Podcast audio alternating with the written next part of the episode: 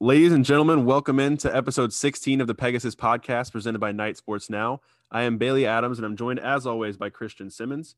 You can find us on Twitter at Bailey J Adams 22 at by CA Simmons and go ahead and throw us a follow at Knight Sports Now while you're there. Uh, I want to thank the the few people that did follow at Knight Sports Now earlier this week when I had that plea on Twitter because we were stuck on 666 followers and I did not want that to be a thing for very long. And as soon as I tweeted, you know, I asked people to follow it right now. A lot of you got quite a few. I think like what was it, three or four people got us uh, over to the, over the 670 mark, I believe. So thank you to to those of you that did. We will no longer be cursed. Really feel good about that. Christian, do you feel good about that? I do. We're at 675 now on Knight Sports now. So yeah, I also I that was just really good timing because I sent the six six six thing to you as a joke, and then you were like, "We need to deal with this," and uh, I and uh, I I didn't even mention to you that I'd already written a story I was publishing the morning after, so that was just really good timing to get some new followers. Right, it before. was, it was, yeah, and I, I, did think it was very it was imperative for us to take care of that and deal with it in in due time.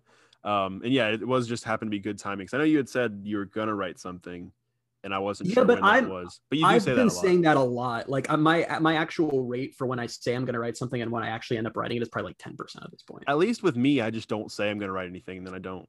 Like at least no, you will like not you will never say you're writing something and then you'll randomly be like i've decided i have this idea and i'm going to give it to you in like two hours and i'm like oh and then like the next day we have a ksn story. that sounds about right yeah. I mean sometimes it's just like i'm kind of bored and i'm like oh, i have an idea of what to write and that's where that's where we go with it but yeah Knight Sports Now will be much more active once the season starts. I'm just kind of at the point where the pot trying to come up with podcast content plus written content at this point in the football cycle is difficult. Yeah, who knew that would be difficult, right?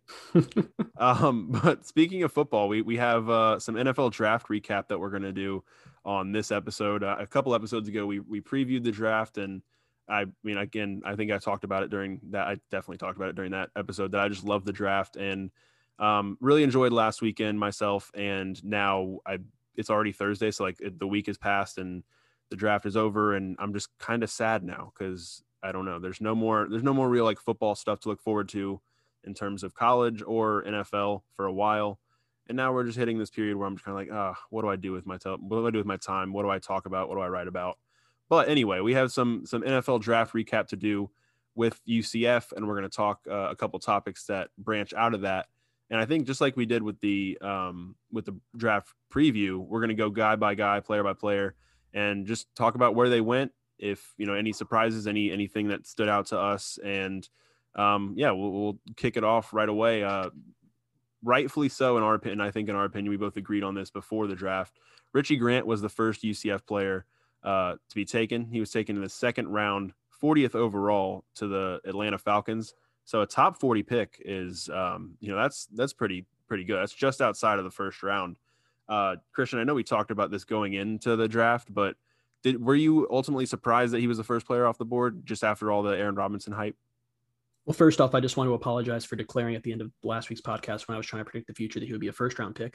I was uh, eight spots away that. from being correct. Yeah, I really, I was, I was getting so stressed because I didn't like. I felt, I felt like that was like I was just sort of having fun. But then, like in the first round, I'm like, oh, what if it actually happens? I'm gonna like ride that forever. And then yeah. it just didn't happen. It but, could have. Yeah, it felt like for I don't know for a while it did feel like he could sneak into the end there, but he he went honestly he like of all the guys there were some surprises that we'll get to but of all the UCF guys he was the only one that went like pretty much right where I was anticipating like it felt like that was not a surprise it felt like and that also felt like that was like he was obviously worthy of a, a top 40 pick it wasn't the type of thing where I can complain and be like oh he should have been first round I think he's gonna be great in the NFL but I thought it was I thought it was pretty much perfect for where he landed. Yeah, and it's funny. I talk about how much I love the draft, but I think every year I forget how much I hate Twitter during the draft because it's just I mean more often than not it's it's fan the fan bases of each team are you know they have their guys they want their team to draft and if they don't draft them they throw a fit and talk about oh this player's a bust. So who is this guy? And so to see like Richie get taken um, in this just amazing moment for him in his life and the Falcons tweet out the pick and then have a bunch of Falcons fans in the comments just talking about how oh who is this this is a scrub blah blah blah just having no idea what they were talking about that's a little disheartening but it happens with every pick of every round and that's just the way the draft goes i always just i always forget about it and then when it comes back up i get mad about it all over again um but yeah i mean did you did you see some of that same stuff because it was uh it was annoying to me Yeah, I just this like we've talked about before. Like I don't really care about the NFL. Like outside Yeah. of like I am a I am a Chicago Bears fan, which is a long story. But other than that, I don't really like like I don't like I just it's whatever to me. So yeah, like I like for me, like the main appeal because I'm such a big college football fan. The main appeal of the NFL is like watching guys I liked in college, whether UCF or otherwise, and just seeing what they do at the pro level. And I've realized that from an NFL fan perspective, because there are obviously a lot of crossover, but I'm realizing there are a lot of fans that are just NFL fans. Yeah. And for them, it's kind of like they know Clemson, they know Alabama, they know Ohio State. And then, like, when someone gets taken who wasn't from one of those three by their team, they're like, why didn't we take one of the 12 Bama guys still on the board? blah, blah, blah. It's just like, dude, Yeah. shut up. Yeah. So, yeah, I saw a lot of that. It was dumb. And I, and I don't think that that would like, I can't imagine that would have like impacted Richie or any Oh, other guy's no. day. It's just, it's whatever. It's, you know, you go, and then, you know, next year on the Falcons, when Richie's amazing and one of the best players in the defense pretty quickly, they're all going to be like, what a great pick. Yeah. Props to the GM. I was with him the whole time. a bunch of deleted tweets will be will be Oh, yeah. there. Um, but We've yeah, all just there. the the last yeah we have all been there. Uh, the last quick thing on Richie is just it's going to be interesting because you know he's being being drafted by the Falcons. He's now in a division that it's a different quarterback landscape than it used to be when it was. I mean, it was Drew Brees, Cam Newton, uh, Matt Ryan for the Falcons, obviously, and then Jameis Winston at the time for the Bucs. But now it's uh, much different with Brady with the Bucs and Sam Darnold now in Carolina, and whatever is going to go on in New Orleans, whether that's Jameis or Taysom Hill or I don't know Ian Book maybe. Um, it's it's different quarterback wise, but still Richie's going to have to be you know he's going to have to cover a lot of really good tight ends, really a lot of really good receivers. And uh, I know he'll be up to the challenge. I'm gonna hate the fact that the Bucs have to play against him twice a year for uh, for a while, but still really happy for him and, and to be a top 40 pick um, after you know that story came out in the Orlando Sentinel that he had been questioning his role at UCF uh, after his freshman year, and you know to, to fight back from that and Which is remarkable since his freshman year included like him sealing the deal on the USF Yeah. game. Like he was really good as a freshman, but yeah man. It's just it was it was very weird to read that but um glad that he he overcame all that and is now a top 40 pick in the nfl draft. Uh to a to a good a pretty good team in atlanta. I think they're gonna be better this year but we'll go ahead and move on. The second uh second ucf pick in this draft was aaron robinson third round 71st overall to the new york giants. Um overall i think that's right about where we expected him. And i know the the hype had us leading uh, like led us to believe that he would probably be a second rounder and potentially even be taken ahead of Richie. But third round probably seems about right, doesn't it? It's early third round.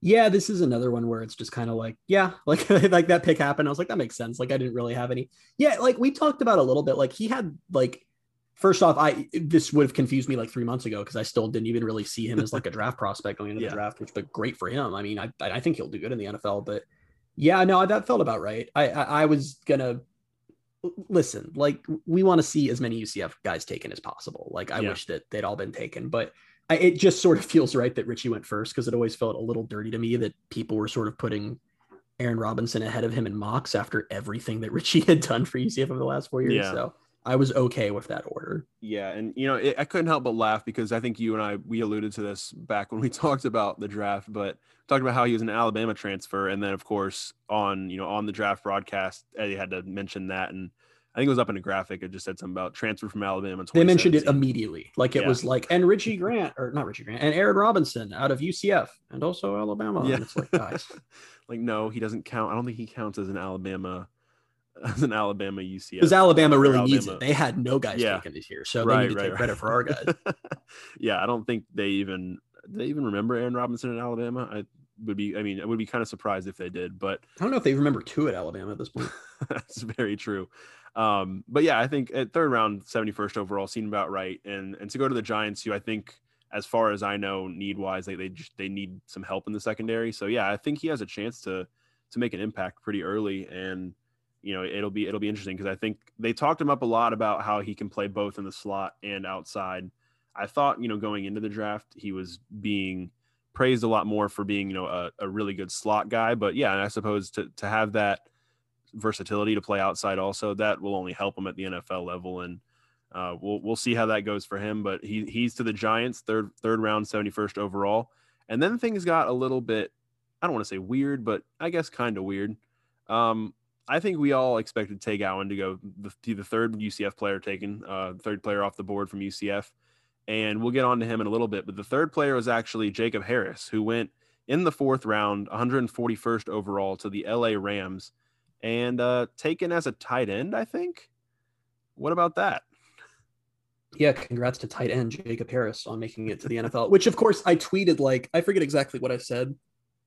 I tweeted something about, oh, you know, UCF sending so many receivers to the NFL, another wide receiver. And then immediately after that, the Rams are like, congrats, say shout out to our new tight end. And it's just like, oh, okay. I mean, sure. I that that to me sort of proved beyond all doubt that Harris basically got completely drafted off of projectability. yeah, oh yeah. I mean, so and great for him. I I did not think he was going to go that high. I think when we you can correct me if I'm wrong. I thought I was talking about him like fifth or sixth or later when we were talking about him. I draft. think so. And then when like when I was reading off the the few mock drafts I looked at, I think one of them or two of them had him in the fourth round, and I think we even made a comment at the time where we were like, that seems a little high. But apparently they were right, you know, fourth round. And yeah, I think a, a lot of it is based off of projectability and just the, this. I mean, he has the size. It's a very obviously does, and you know, he had some of the production last year, obviously. But I think the those troublesome drops that just seem to pop up from here here and there um, those were always frustrating. And I guess that's the kind of thing where NFL teams will just say, Hey, you know, get to work on the jugs machine and, and, you know, get your hands better. Um, because I'm sure he's never tried that before. Yeah, so. exactly. I, I, don't know. I don't know what their, what the plan is there, but I guess too, the, the size thing, if they drafted him to play tight end, I think I saw on the broadcast, I think it said tight end and then they said tight end themselves. But then I think when people were reporting on it, they were saying tight end slash wide receiver. Um, so I guess I, he could play. I guess they'll probably use him in both both roles. But I mean, I don't know. I, I don't know. Looking back, uh, was he a great blocking receiver? Because I guess that would that would help his case as a tight end too, um, in that Rams offense. But yeah, I mean, I, I good for him. I just am a little. It's still a little taken aback that he's he's a guy that and I guess it makes sense just based on the NFL and what they do with you know its size rules in the NFL. But you know, you look at a guy like Marlon Williams and the production that he had over his career at UCF, and to have a guy who had one pretty decent year just be taken in the fourth round. It was, uh, you know, I, I guess you can't say it was surprising because we did talk about it, but it's still just like, oh, it confirmed our our thoughts, and it was just like, ah, eh, that's still kind of weird.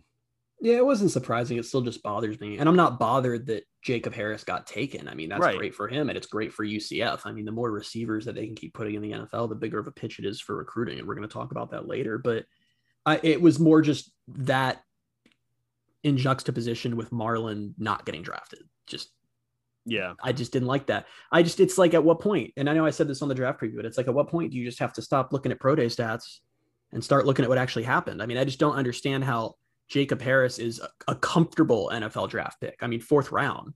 Yeah. And Marlon Williams is not considered. I, I just I don't get how that. And I, I like I but like I said, know, it's oh it's size, this size, that NFL's all about size. Whatever. I mean, I, Marlon Williams isn't tiny. I mean, he's not like yeah. I mean, the, dude's, little guy. the dude's built. Yeah, and I mean, I just don't get, especially when you watch his style of play. I mean, his ability to pick up yards after the catch is just yeah. absurd. I mean, he had two different plays in his career where he basically stumbled for 20 yards. Like, I mean, I don't, and I think, and I honestly like, and I'd said from the start, like, just get on as an undrafted free agent, you'll make it. I think he's going to make it. It's too bad he's walking into. Well, we're going to get to Marlon. I don't want to yeah. immediately yeah. jump. We'll, we'll get to Marlon. We'll get. But uh, yeah, I mean, good for Jacob Harris. It really helps the UCF brand. I'm still just sort of confused, but and I guess you know you look at like you look at photos of like when they took photos together at pro day of the receivers, and he is like twice the size of anyone else. Like they just look at that and they're like, we can work with some drops. But yeah, I mean, you yeah. you look at him, you're like, oh, he looks like he could be an NFL receiver. So I mean, I guess it, it makes sense in you know in that way. But I kind of want to go back a little bit here and and so the, the obviously Richie and, and Aaron went on the uh, day two of the draft, and then going into day three, you know they they start day three on Saturday around noon and I'm watching the like the right before you know the I don't know not the kickoff what is it called? Whatever right before the draft. They were just talking about breaking down like the best available guys um, and I think both Todd McShay and Mel Kiper had Tay Gowan as one of their I think maybe top five uh, best available players and in terms of corners I think he was their number one or number two best available corner. So it was like oh okay like you know he didn't get taken in the third round but you know he'll probably he'll probably go sometime here in the fourth well, the fourth goes by, he doesn't get taken. The fifth goes by, he doesn't get taken. And we're, you know, pretty deep into the sixth round, I think it was. And we're just like, when is when is someone finally going to take him? And finally, sixth round, 223rd overall, uh, Tay Gowan goes to the Arizona Cardinals, and I was just the whole time floored at the, by the fact that he wasn't taken earlier. I could feel my mental health deteriorating as the picks went by because it was just, especially when he started tweeting, like he was tweeting stuff like, "What did I do wrong?" Yeah, yeah, yeah. And I'm just like, someone for the love of God, just trap this guy. Which yeah. I mean, I don't know what you chalk that up to. I it, maybe it was a little bit. I mean, he didn't play last year. I mean, he opted out, which you can debate all day. I know a lot of talking heads had about whether that's fair to hold that against him or not. I don't think it's fair in his case, given the circumstances where he right. opted out because he had a premature born child. I feel like if there was ever, I, I don't know. I, I don't know. I, like, I feel like you're definitely, and I don't know if this is what happened or it's why he dropped. It could be something totally, completely else, completely different. Um, but wow, I just really flubbed that sentence. But, um, but anyway, I, but if that is why, I just feel like at some point, like, I don't know if I want a guy on my team who would put football before like his daughter. like I, I so yeah. I don't yeah. know why that seemed to be a thing that, and, and I, and, you, and I mean, it didn't hurt the top guys. I mean, you had like Ja'Marr Chase yeah. who didn't play and it Fifth was just overall. like fifth overall. So, and it's, it definitely did seem like it was more of like the mid tier guys. And it was more than just take on where you saw guys who opted out or was just kind of like, yeah, we don't know how committed you are to the sport, which is so stupid. But yeah, the point is he got his chance. He's in the league and hopefully he can go make a name for himself now. And he can be one of those guys where in a few years you're looking him up and you're like, he was a sixth round pick. Right. Yeah. And that's the thing is like, he gets his chance and and he got taken. And I know the as of right now I guess it's it's obviously more beneficial to be taken earlier in the draft money wise and in terms of all that. So it, it sucks to see him drop that far. But yeah he's gotten his chance. And I do wonder a little bit if it's it, maybe it is some of the stuff where it's okay he opted out and they're questioning that. But I think more more of the fact that he opted out is that they had no tape on him from last year. And then before that they only had 2019 tape from UCF and then mm-hmm he was JUCO before that. So I think maybe the lack of a lot of a lot of tape to watch of him, and they're just not sure 100% of what they're getting. If that's why teams weren't, but it was just weird because they to see all these guys talk about, you know, him being the best available corner for almost I don't know how many picks it was, and then just corner after corner was going ahead of him. I was like, what? I was like, what? I just didn't get it. And it's one of those things where I'm just curious to know, you know, if I was in any of the any of the team's war rooms at the time. Just like curious to know if his name even got brought up and if they were like if they thought, okay, maybe we should take him, and then they didn't. And I want to know why they didn't. It was just weird. It was a weird situation, and to see him fall as far as he did after. I mean, a lot of a lot of the draft media was really really high on him, and some of them, you know, had him pretty comfortably in the third round. I think I saw even some that had him in the second round. Pro Football Focus had him as their fifth best corner in the draft, which would have put him, I think, in first or second round territory uh, if it was going off of that. So yeah, I mean, just to see him go 223rd overall, um, near the seventh round, it was uh, it was confusing. That's you know that's the best way I can put it. But you know, yeah, he's gotten his shot now, and you know he did uh he did pretty boldly say that he was going to be the Tom Brady of cornerbacks, and which wow, to, that's quite a. Uh... it is. It's it's quite the statement, but I think in his case, you have to love the confidence with with that and you know, he's going to be playing with a chip on his shoulder. There's no doubt about that because you could just tell that, you know, obviously he thinks, you know, he's, he's got a lot of confidence in his play um, and what he can do at the NFL level and, and to, to drop that far. And I'm sure it wasn't necessarily a fun, I'm sure it wasn't a fun experience to just kind of sit there and keep waiting and waiting, especially when all these guys are probably telling you you're going, you know, third or fourth round. But yeah, I think he's going to have a chip on his shoulder because of that. And I think you're right. I think in a couple years we might we might look back and I mean, we'll know because we'll be keeping up with him because he's a UCF guy, but people will will come to know his name and then wonder, oh, when did he get drafted? And find out that it was in the sixth round and be pretty pretty uh, shocked by that. But yeah, and I mean, you look, I mean, what you said about like you know media hyping him up or whatever. I mean, we see that every year. Yeah. Where with guys, where it's like, because it's like you said, like when I was going on the draft room, I don't think at any point teams were like, well, who does Mel Kiper think we should take? Right. so I'm sure that played a role because you know teams have their guys, and yeah, I just I don't I don't know I don't know what led to it, but he's got his shot. You know. Yeah, it was just weird. It was weird for there to be that much of a disparity between. You know, I know teams have their guys, but also for like, a lot of times, not a lot of times, but I think it, it, usually lines up a little bit. And for him to drop as far as he did, um, that's a that's a pretty big pretty big difference in, in evaluation. But him getting selected in the sixth round uh, tied the UCF record for most players uh, drafted in a, in a single draft, and as the fourth player. And then the record was set in the seventh round. Tre Nixon was taken 242nd overall by the New England Patriots. And I think I said on this podcast that I, I thought he would get drafted. I definitely told some of my friends that he's getting drafted, and they did not believe me. And I felt really vindicated when he got drafted. And now the, I mean, he's getting uh he's getting some publicity in terms of I, I think I can't remember who it was. I think it was Lance Zierlein of NFL.com was talking about how he could figure into the Patriots' plans like early on, like right away, and work as their slot guy this year. Um, and I guess they just like him that much, and, and he could be a. They said he could be a diamond in the rough that the Patriots found. Um, so I mean, definitely a lot of expectation I think already being put on him as he heads to New England. But eh, were you surprised at all he got taken?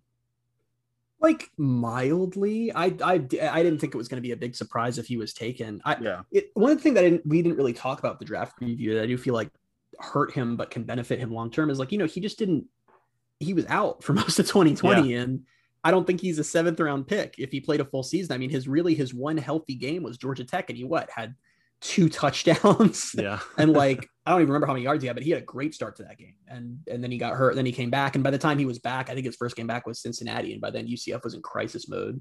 Yeah. And I think so, just to I think we might have talked about this, but I think it says a lot about him. I think that he did come back at all. Because just how uh, much yeah. of a how much of a season, like how much of a shambolic season that ended up being, just in terms of COVID and then the, just losing a bunch, and, and he's dealing with this injury that he suffered was it was in the first game, right? He yeah, it was in the first early. half. Yeah, the first half, and you know he was out for a while, and then towards the back half of the season, it would have been easy for him to just say, you know what, I'm going to rehab it. I'm going to go focus on the draft prep. But no, he came back, and then yeah, I mean he it, it's pretty cool that that he did that. Um, but yeah, I mean to, to see him get drafted, um, in the seventh round, especially but by uh by the Patriots. You know, the Patriots. I don't know. Bill Belichick has, I think, an uh confusing reputation in terms of the draft because you know everybody looks at Bill Belichick as this genius and he's made some amazing picks over the years, but lately their drafts haven't been as good. So it's kind of a weird where some people are saying, "Oh, like obviously Belichick, like he knows something, you know, Nixon's gonna be special." But then if you look at their last, you know, his history of the last few years, um, isn't the greatest. But still, I think it's it says a lot um, that you know he's he's being taken. He's going to New England, where I think he's going to have a chance to to really succeed right away. Yeah, I, I, I think that, and one thing about this is the last. I mean, this is we had two drafts in a row where UCF only had one guy taken. It was Trysten Hill in 19 and Gabe Davis in 20, and it, like I, it's going to be fun next year because like from my perspective at least as like a fan that isn't really that much of an NFL fan like mm. there's a lot of potential guys from UCF who could factor in next year like, you yeah. know, I'm not just all in on like, I hope Gabe Davis has a good season because that's our one rookie. Like, there's a lot of different avenues here, guys. We talked about Tre Nixon could, you know, factor in right away for the Patriots. I think Richie and Aaron Robinson both will factor in for their respective teams. We'll we'll see about Jacob Harris and Tay Gowan, but either way, it's just and Marlon Williams. But there's just so many options of guys that yeah. can pop off. You just never know, and that's what what's really great for. I know we're going to talk about when we wrap up here um, with these guys, but just UCF's brand. I mean, not just putting guys in the NFL, but then like Gabe Davis. I mean, it's like how many if UCF can keep this train going of their receivers having great careers at UCF, then heading the NFL and doing great the NFL. I mean, I know we've got Gabe Davis right now, Tre'Quan, Brandon Marshall before them. I mean, it's I, I think that's when you really get into uh, some interesting uh, brand building possibilities. Yeah, and, the last thing I want to say on Tre Nixon because this is actually he's gonna he's gonna have some attention on him because uh, there's a, a, guy who is in the Patriots organization and, in the NFL for a long time. I think it's at over four decades um, who was involved in, in drafting a lot of really, really good players. This was his final draft, and you know his final pick overall was Tre Nixon. And uh, Bill Belichick even told Tre on the phone that you know this guy Ernie Adams that he selected him personally. He personally selected Tre Nixon, um, and that was his last his last pick. You know, as an NFL uh, front office guy. So that's uh that's putting a lot of expectation, a lot of a lot of hype on you um, for for a guy who had the kind of career that Ernie Adams did in the NFL, um, you know, in, in scouting and in, you know, selecting players. Um, so now Tre's got to go out and, and be the last guy to, to kind of prove, uh, to fur- further cement Adams' legacy. So a pretty, pretty cool thing. Yeah. No, no pressure at all. But yeah. And I think, uh, even Julian Edelman, who I think himself was a seventh round, maybe a sixth round pick. Um, he was, he was, uh, hyping up Tre Nixon as well on his Instagram. I think he posted, about the pick and said something about something about those seventh rounders. So, yeah, I mean, I think of, of a lot of these guys, out of out of all these guys, I think Tre has been getting, um, you know, a lot of like a lot of attention and a lot of guys saying, oh, he's going to be a, a gem, he's going to be a sleeper to to watch out for. So, you know, great for him. And, and another again, another transfer, um, you know, who who did well at UCF and is now in the NFL. And uh, so that was it for the draft. UCF set a new school record for five players being taken in a single draft. Um, and then, you know, post draft, we were kind of expecting the remaining guys to sign undrafted free agent deals, and we'll, we'll talk here um, about about those guys. Marlon Williams, he signed an undrafted free agent deal shortly after the draft with the Houston Texans. Um, again, it was disappointed to see him not get drafted, but like we we kind of referenced a little bit earlier, he's got the opportunity now, and I think he's going to make the most of that. Yeah, I think I absolutely think he will. I he was one of those guys. I'm just like, just get on a roster, man. Just get on a roster. I mean, he'll he'll wow people in, uh, in camp. I feel confident in that. I, he's really freaking good. Like, and and it's just, I it's just I hate how much size matters and stuff like this because it's like he was by far the best receiver for yeah. UCF this year. Like one of the best receivers UCF has maybe ever had. I mean, and two guys behind him in the depth chart got drafted and he didn't. One yeah. guy who was known for his inconsistency and another who missed most of the season. So it's just kind of like it's frustrating. yeah, and if anyone ever tries to tell you that you know projectability isn't a big thing, then point to this as an example as you know evidence against that. But yeah, it's the thing is is both Jacob Harris and Tre Nixon are probably more of your prototypical sized you know NFL receivers. And Marlon Williams, as like you said earlier, he's not small. He's just he's just a different build, a different type of receiver. And you know, yeah, he he plays the game differently, and and I don't know why you know, a team didn't see that in the draft and say, you know, we could use this kind of impact on our team because I mean, like again, like just just put on the tape and watch what he did at UCF. Watch him make catches, you know, a, a seven yard seven yard catch, and then he just turns it into 25, 30 yards just because he he's dragging guys, running guys over, and just not you know stumbling, not going down. Um, obviously, that's a huge part of his game, and I think, like you said, you know, now that he had he got on a roster, he's got a chance. It just I I mean, obviously he had to make a decision, best decision for himself. I'm just curious if do you do we know if he picked the Texans over anyone else? Like, do we know if he had multiple teams coming after him? Because the I Texans just he didn't. Because yeah, because the Texans kind of a mess like right now. The absolute worst landing spot for a receiver to go right now because you know obviously all the the allegations around Deshaun Watson and even before those he wanted out anyway, and they don't really have a plan in place for the future. You know, they talked about it a little bit over the weekend, just the Texans having to try to kind of plan for not having Watson play this year. And they drafted, was it Davis Mills? Were they the ones that got Davis Mills from Stanford, I think, in the third round? Um, so they don't really have an answer at quarterback right now. And as an organization in general, the Texans are just they don't have the best the best history of you know anything, I guess. Um, so it's tough. It's tough for uh, for Marlon. He's I guess kind of got an uphill climb with the quarterback situation and all that. Um, but you know, I, I think even still, he has a chance to be a bright spot uh, on that team if he can get if he can do well in, in mini camp and he can do well in training camp and the preseason. If he ends up finding finding a way onto the roster, I think he could be another guy that um, people are looking at like, how did this guy go undrafted? Yeah, for sure. I, I yeah, I mean, I, he, I'm confident. I, I, would be more confident if it wasn't the Texans, but I am yeah. confident yeah. that uh, he can have a good NFL career. So I hope it works out for him. Otis and Greg like uh, I'm not surprised that Greg McCrae. Uh, they neither of them are got contracts yet. Yeah, I'm not surprised about Greg. I'm pretty surprised about Otis. I am too. I actually am. I'm pretty. Yeah, I'm very surprised about Otis just because of the versatility and his ability to play.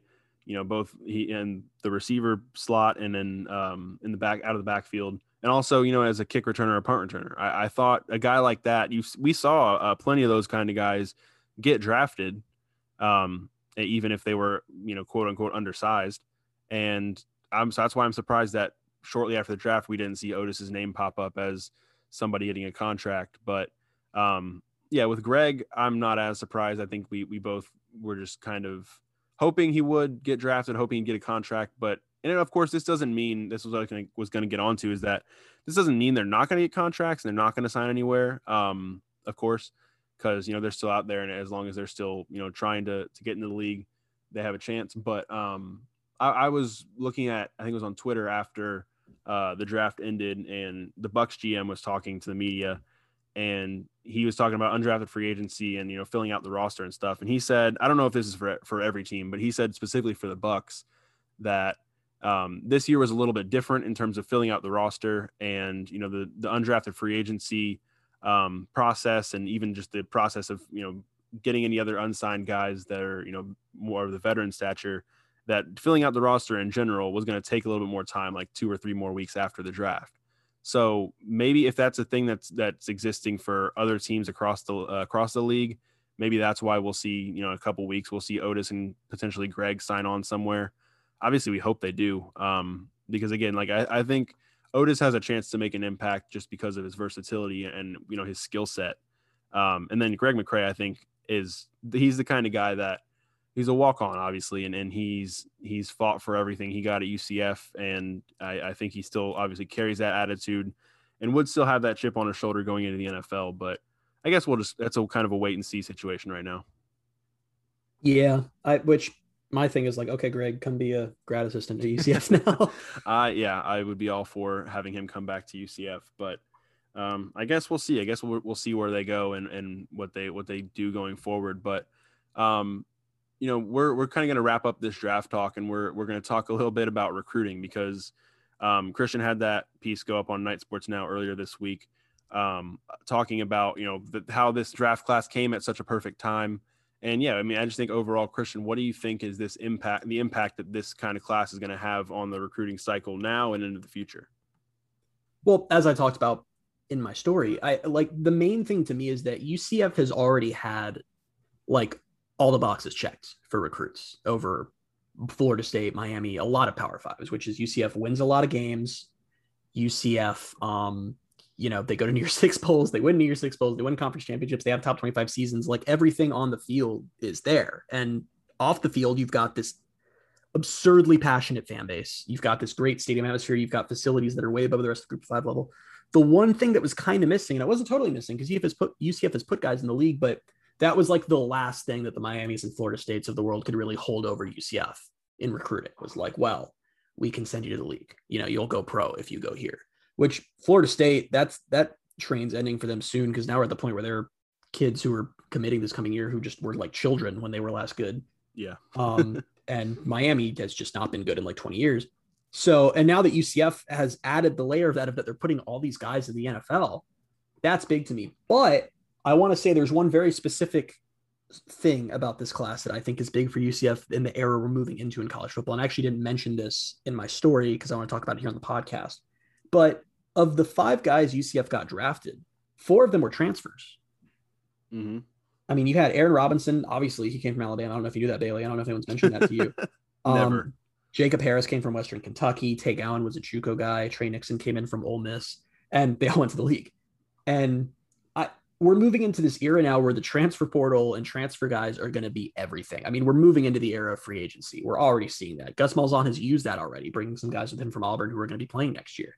And yeah. if UCF can become the team that is not just going to say, look at the guys we got drafted, but specifically with transfers, guys who maybe feel like they aren't cutting it at the Power Five level or expected to play right away and happen or whatever, and we can come back and say, hey, look at all these guys, this growing, quickly growing list of guys who transferred into UCF and ended up going to the NFL a year later. Like that to me is like, or within a couple years. I mean, that that to me is a really, really big pitch just because of the way we're moving college football. I mean, I think we're gonna get to this era eventually where like the recruit your base recruiting class, the guys you bring out of high school, it, that's not the most important part of your class anymore because now every offseason you're going to see tons of guys in the transfer portal, guys switching around. And that to me is where you can become immediately good. And I think that's going to be because the other thing now is since players know they can transfer immediately, like there's nothing to stop a player from being like, oh, you know, I got this off from Clemson. I'm a three star. I don't know if I'm good enough to make it there, but I'll go for a year and try. Yeah. And then if and then if I, I'm, I'm not hacking it, I'll transfer out. So I just think we're going to see way more transfers at all levels of the sport. And if UCF can become the team that's like, come here as a transfer and we'll put you in the NFL, I mean, you can basically be first in line for a lot of those guys. Yeah, I mean it, it's huge, and I think to see it already in terms of I know I think UCF may be a little bit ahead of the curve on this is to have four of these guys already putting them in the NFL and like you said it, it's getting bigger and bigger with this it's almost like free agency. I mean we saw it earlier in the earlier in the offseason when Mackenzie Milton transferred to Florida State because I think I don't even know I think Norvell might have even said you know they're going to try to get some more guys to come and join him um, through the transfer portal. And I don't know I don't know all the ins and outs and I don't know how much they've they've done in terms of uh, getting those guys. But yeah I mean it's just the those that's the way that this is going that's the way programs are going to start approaching things and you're you're totally right about the the other thing too with you know if if this guy thinks, oh, let me go give it a give it a shot, go you know play away from home for a year, especially yeah, especially for the Florida guys, like they're gonna go try to play for a big program somewhere, and then they find a year in that they're not happy, they'll say, okay, I'm gonna go home and play you know at UCF, and that's where yeah, again the UCF pitch comes in where you can say, you want to go to the draft, we get these guys in the draft, and like you said with two with with the way the way Malzahn's already recruited some guys, some of his guys and some other guys um, that were transferring out of their previous schools. I think some of those guys we could even see them. You know, I don't know if next year or the year after. You know, a big Kat Bryant kind of comes to mind first. Is I wonder he's, yeah. he's an NFL. He's a future NFL draft pick possibly. So I think it's it's only the start of of this kind of cycle for uh, or this trend for UCF, and it's just I think it's it's huge going forward, especially as we potentially move into a time like we talked about last week where they're going to potentially expand the playoff. And the other thing I'll add is as I talked about my story, Malzahn is shooting for the moon with a lot of Florida guys. I mean, we saw just today there was a four star that UCF's in the top six for. One of the top five players in the nation apparently is taking an unofficial visit to UCF later this summer. Like they're shooting for the moon with some of these guys, guys that previous coaching staffs would not have even talked to because it's like, yeah, what's the point? Like, why, why bother? But I want to caution fans a little bit because I, I was looking at some recruiting stuff and I've been pretty on the record that like I'm not saying stars don't matter, but they only matter to an extent. I mean, Richie Grant was the lowest rated guy in UCF's draft class of 2016 and became one of the most impactful players in years for UCF. Yeah. I just it, it, and I know that people say, oh well, most of the time it's well, most of the time it's really not accurate. I think five stars it is. Like it's hard to sort because five stars are the elite of the elite and the guys that are ready to go right away. So most yeah, of guys it have, right? seems it seems it's rare for a five star to not pan out. The one yeah. the one that comes to mind I think is like Blake Barnett that I'm thinking of recently. Former, he was a five star, right? USA, yeah, he was a five star, and he bounced around. I mean, it happens. I mean, it happens to yeah. anybody, but it does seem like five stars are the one where it's like, okay, four stars, it's a crapshoot. I mean, UCF's most recent four star before Titus was Quadarian Richardson. He had to transfer because he ended up being like fourth in the depth chart. Yeah. I mean, so before I was before that it was Tristan Payton, right? Yeah, yeah. Tristan yeah. Payton was the last one before that. So, and I'm not trying to say like, oh, Titus is gonna be a bust. Titus seems awesome. I can't wait to see what he can do. Yeah. But I was looking at some because I'm just trying to figure out how. Because the other thing I want to caution is UCF maybe in all the top sixes and whatever for these guys, and that doesn't mean they're going to come here. I mean, UCF might have to go have some more on the field results with Malzahn before these guys are willing to commit their futures here. So I was looking at some top UC, top classes. So the top 10 AAC classes ever since the conference formed by 247's rating system. UCF, which has definitely been the best team in the conference year in and year out, their highest rated class on that list is eighth. so like I, I I I just and the highest rated class ever is is Houston's 2016 class, which that class had that this is insane for an AAC team. One five star and three four stars in that that's, class. Yeah. So that was Ed Oliver. Because that's the, the only five star to ever commit to a G five, right? I don't know about that. I know a, as far as AAC. AAC, yeah. maybe that's what I'm thinking of. Yeah. It might be, honestly. But so let me just run you through how that played out, that class. So in the next four years, Houston went 28 and 22 and uh, never won a bowl game. Um, of those, of that five star and three four stars, there was Ed Oliver. He obviously was a fantastic player. He went on to be a top 10 pick. So, like I said, five stars hard to go on five stars. The first four star was Trendavian Dixon, who actually came from Baylor that year because that was when all the Baylor scandal stuff broke. So he switched at the last minute. He left before ever playing a game at Houston. He's currently at Texas Southern. Um, then it was Courtney Lark, whose best season was 35 receptions for about 500 yards and five touchdowns. He didn't go anywhere. And uh, yeah, I, I just it's like I you look at that type of stuff, and that looked great at the time. I remember the storylines at the time. It was kind of like what people are saying about Cincy now, like oh Houston is you know they're they're building something here. They're yeah. they're gonna just outpace the rest of the group of five based on their talent. And then you actually get the classes playing and it's like oh you know re- recruiting's just kind of a crapshoot and yeah. the highest rated class isn't always the best class. So i just hope that ucf fans don't if we get to the point where listen if ucf is getting some of these four and five star guys great. Because the other thing about the aac is like you get one five star congrats you just had the number one class in the aac but mm-hmm. i think that's more useful again just from a feeding on itself perspective of you get that consistently and it starts becoming a narrative and you can build from that then versus like wow ucf really needs these four stars and five stars to compete because that's not UCF's game and it never has been. I mean, UCF has done what it's always done, which is Florida is just such a freaking deep state with talent.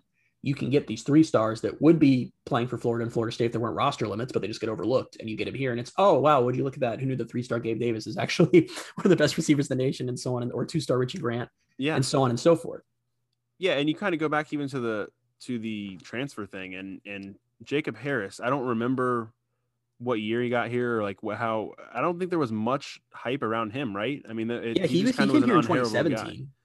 Yeah, he was just he was just, he, he, was a walk on at Western Kentucky, and then he transferred here. I mean, he was a nobody, and now he's a fourth round pick in the NFL. So like that's the thing with with recruiting is you just you don't really ever know outside of the five star like the elite, the elite of the elite. You don't really know. So that is where it, it kind of gets to, you know, the recruiting talk has to get a little bit. Uh, you have to pump the brakes on that a little bit, but still, I think you know UCF has has a, bright future in terms of recruiting, just with the way the staff is going after guys and the pitches that they can bring to these guys. And, and one more that you know UCF put out there today themselves. Um, I think this is one that's obviously very useful. Is that Gus Malzahn is in the top ten in players drafted um, among active head coaches since 2014. He's had 38 of his players get drafted since 2014, which is top 10 in the nation among active head coaches. So, you know, that's a pitch that that I think a lot of guys are gonna are gonna it's gonna appeal to a lot of guys. And Gus can go into living rooms and his staff can go to living rooms and say, Hey, you know, Gus Malzahn's gotten these guys, this guy, this guy, this guy, list off the guys to say, Oh, those guys are in the NFL now. You want to go to the NFL? Come here.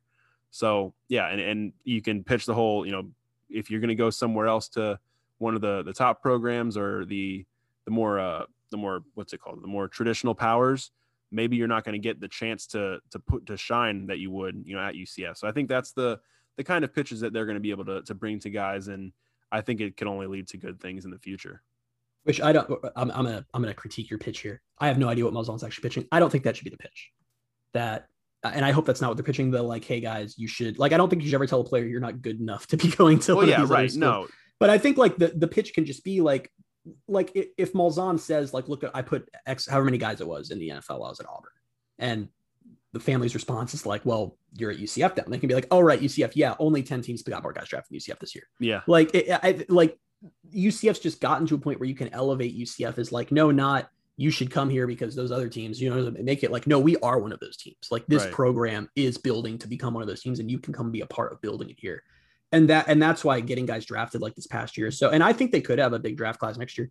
It's a weak year for quarterbacks. I could totally see Dillon Gabriel getting drafted, even though he's a little undersized. I think yeah. like Big Kat, Bryant, like we talked about, Kalia Davis. You have to think. Well, that's the a couple that's guys we're probably not talking about right now, or you haven't yeah. even heard of. yeah, and that's the funny thing too is I was you know mock drafts for 2022 have already come out, and I, I was I only saw, I was only saw some first round ones, and I didn't see Gabriel in the first round, but I, in one of them I did see Desmond Ridder going in the first round, and I was thinking Excuse Wait, me. what? Yeah, no, I'm, I'm, being dead what? serious. I think he was like 22nd or something like that overall in the first round, and I was like, no way. What? I mean, he's he's a great college quarterback, and he you know has a chance to be to be good in the NFL. I don't know. I don't know. I haven't watched him enough to really know, but no. I just know that Dillon Gabriel's arm. He has an NFL arm, and if you're gonna, you, you can't overlook that. I mean, just because, and because he's what he's roughly the same. Oh, he's not the same size as Ridder. I think I looked that up and debunked myself at the time but still, yeah, no, I was surprised to see that. But I think I like what, just to wrap this up. I think Dillon Gabriel will be um, definitely in the conversation for you know uh, a day one or potentially a day two pick next year. Desmond Ridder is not an NFL quarterback. He's barely an AAC quarterback. I'm sorry. He is okay, the most overhyped dude. He's so overhyped. Like the fact that he, he is, won AAC but... Player of the Year is just like, and that really bothered me at the time because I'm not saying Dillon Gabriel should have won it, but it, it's like I, I don't like that the AAC awards have just become like, well, let's just pick the team that had the best record. We'll just give the awards to all their players. Desmond yeah. isn't that good. He just isn't. I mean, I, I, just I don't understand what. I mean, of all the AAC teams that have gone to your six bowls, he's arguably the worst quarterback for many of those teams. So yeah. I just I I have absolutely no idea how he would be a first round quarterback. But great, if that's the case, then Dillon Gabriel's gonna have no problem going like the second or third if that's where we're starting yeah. from yeah. So yeah, I mean, obviously all that stuff. We'll we'll see how this season plays out, and we'll see how uh, next next draft season plays out. But for that, we'll put a bow on the 2021 NFL draft, and of course, we'll be checking in on these guys throughout the NFL season, um, and hopefully they're all they're having a lot of success. But um, with that, we'll go ahead and move into the news section and wrap things up uh, as we normally do. Uh, in terms of all sports, the the big one is UCF's yard sale is on Saturday. Uh, I referenced this a couple weeks ago when they announced it, but I'm going to be out of town um, for Mother's Day, so I've charged Christian with you know finding me some good stuff. I sent him some money already, and uh, now it's up to him to to bring me some some good stuff home.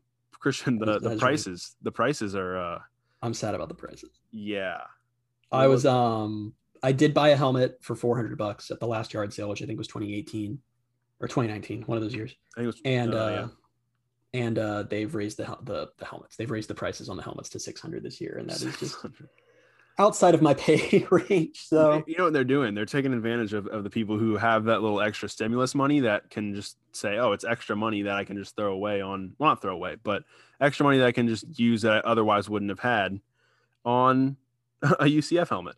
And you know that's what yeah, they're doing. But, I'm really sad about that. So now my new priority is to try to get a Pewter jersey if I can. So that sounds uh, sounds like a plan to me. Now. Yeah, no, and and Christian and I, tr- I trust this is how much I trust Christian's like opinions on uniforms and on on that kind of just finding good stuff.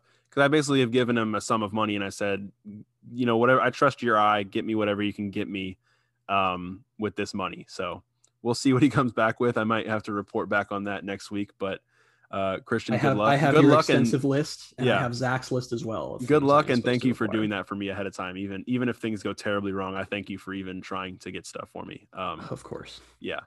So uh, the other all sports news is that the 2021 Charge On Tour has been announced, and um, it's a little bit more abbreviated this year, obviously with uh, COVID restrictions and, and still just kind of being careful around that. But as UCF put it, uh, Gus Malzahn, Terry Mohajir, and quote more Knights favorites will appear on the tour.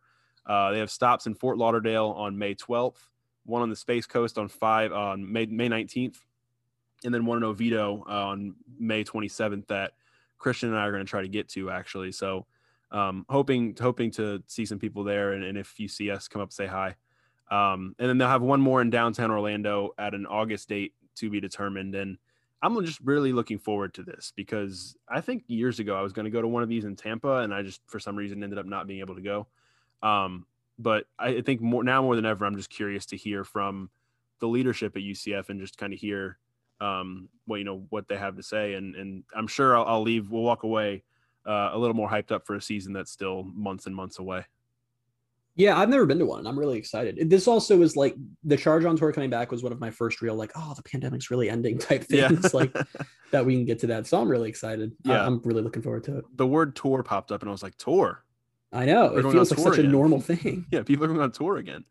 um, so that yeah, that'll be cool. Uh, football wise, um, outside of all the NFL draft stuff, obviously, uh, former Knights linebacker Nate Evans was released from Jacksonville's practice squad earlier this week, and then pretty quickly signed with uh, the Seattle Seahawks.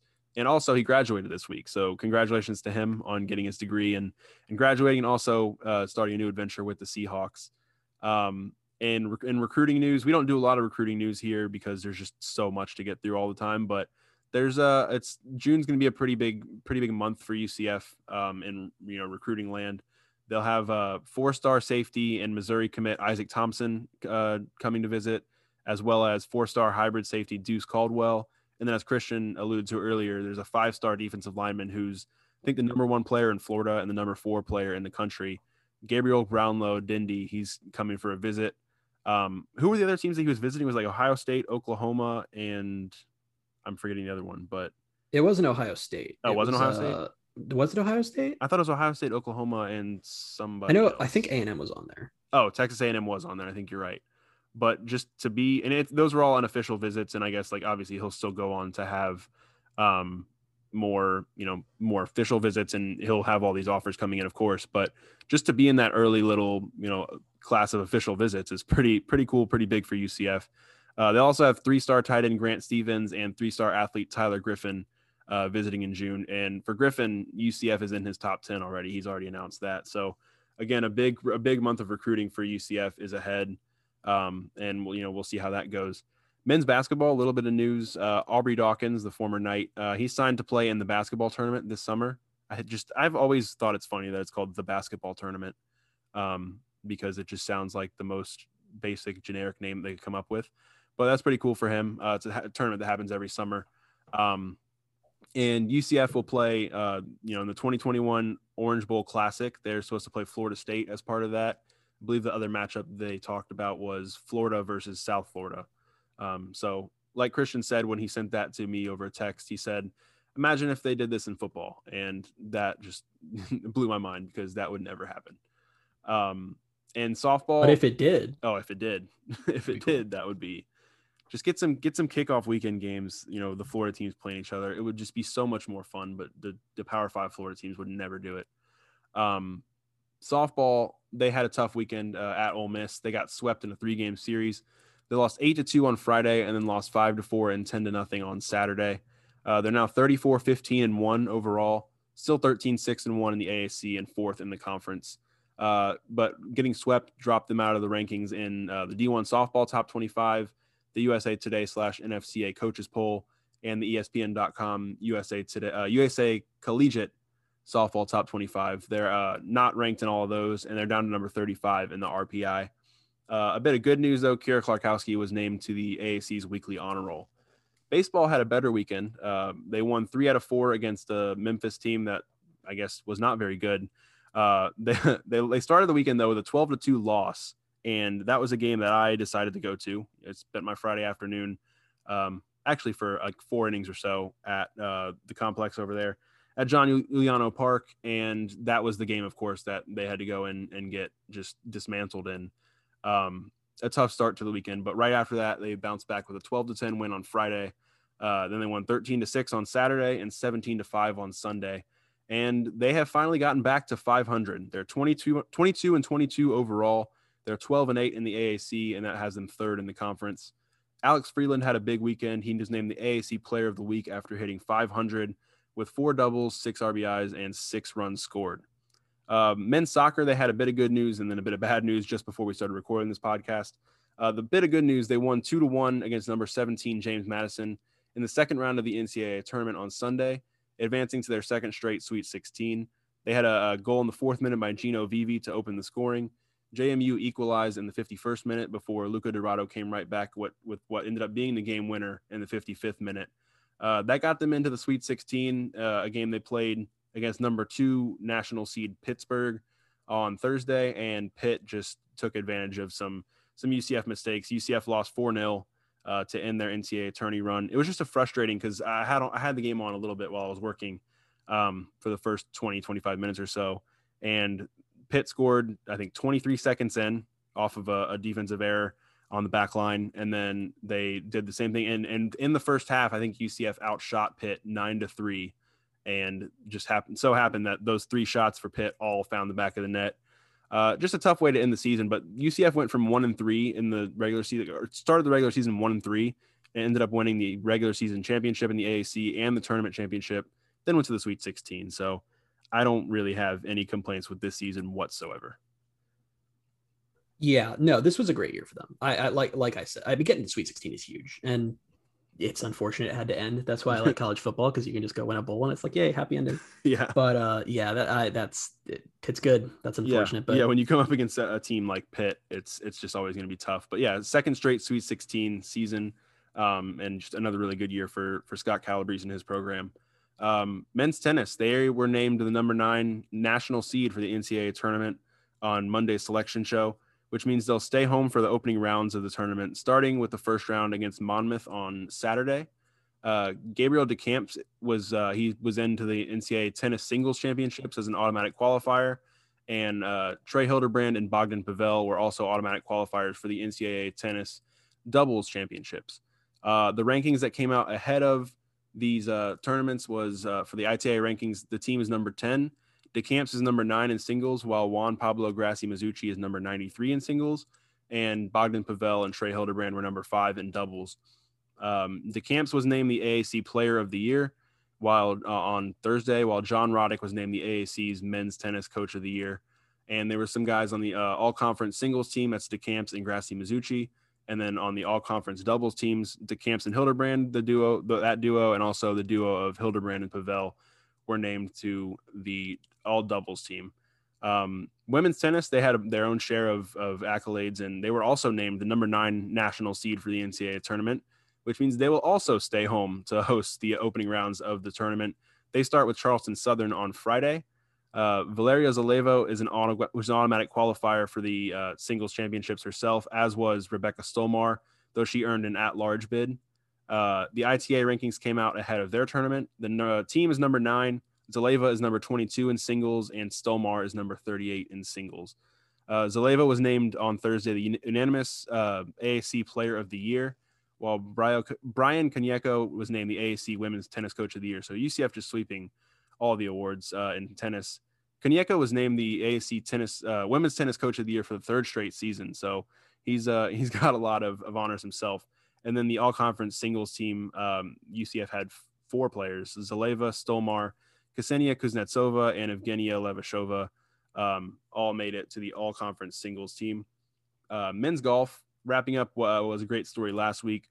Former knight Michael Visacki, he missed the cut at the Valspar Championship, but like we said last week, just a really cool uh, experience and really cool moment. Hopefully, not his last uh, last appearance on the PGA Tour.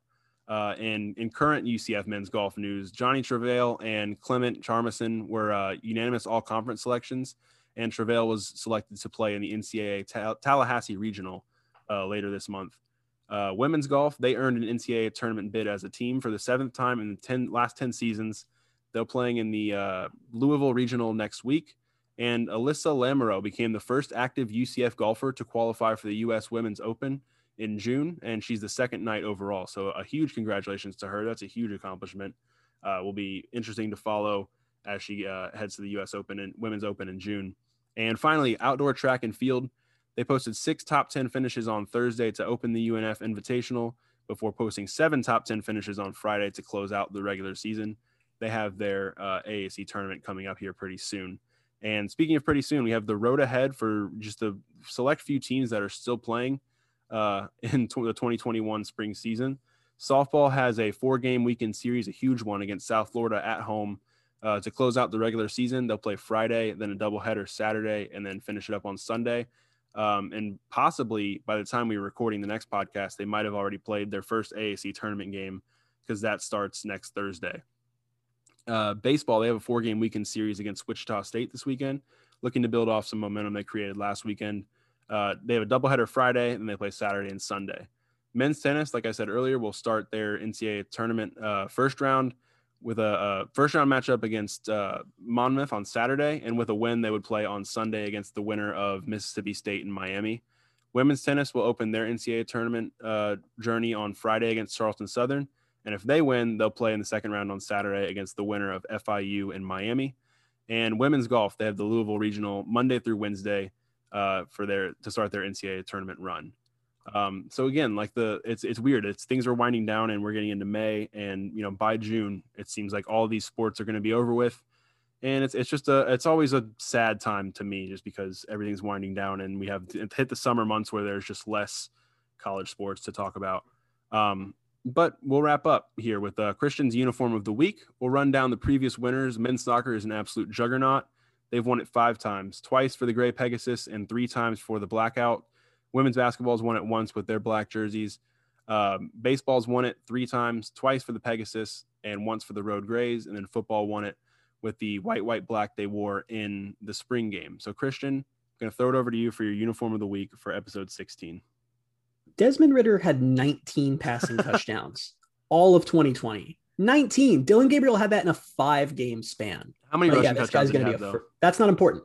But what's important is that Dylan Dillon Gabriel is a superior quarterback, and I'm critical of Dillon Gabriel a lot more than oh, most we know. fans. But yeah, we do. But Desmond Ridder is a first round quarterback. That is one of the dumbest things I've ever heard. It was it was silly to me. In a year, you all can come bring this podcast back to me when Desmond Ridder goes number one overall to the New York Jets. But that is just the Jets. Are you another quarterback? Yeah, because they will have ruined Zach Wilson by then. Oh my um, gosh. I may not follow the NFL that much, but I do know how bad the Jets are. That's that's um, true. Anyway, shout out to, Evan. On to much more important things than Desmond Ridder. Uh, yeah, uniform of the week winner this week. we are going back to baseball for their Skinner jerseys and hats. That like so for those of you didn't watch, they had gold jerseys, which I guess were basically their old gold jerseys that they just sort of brought back out for this, but they actually look nice.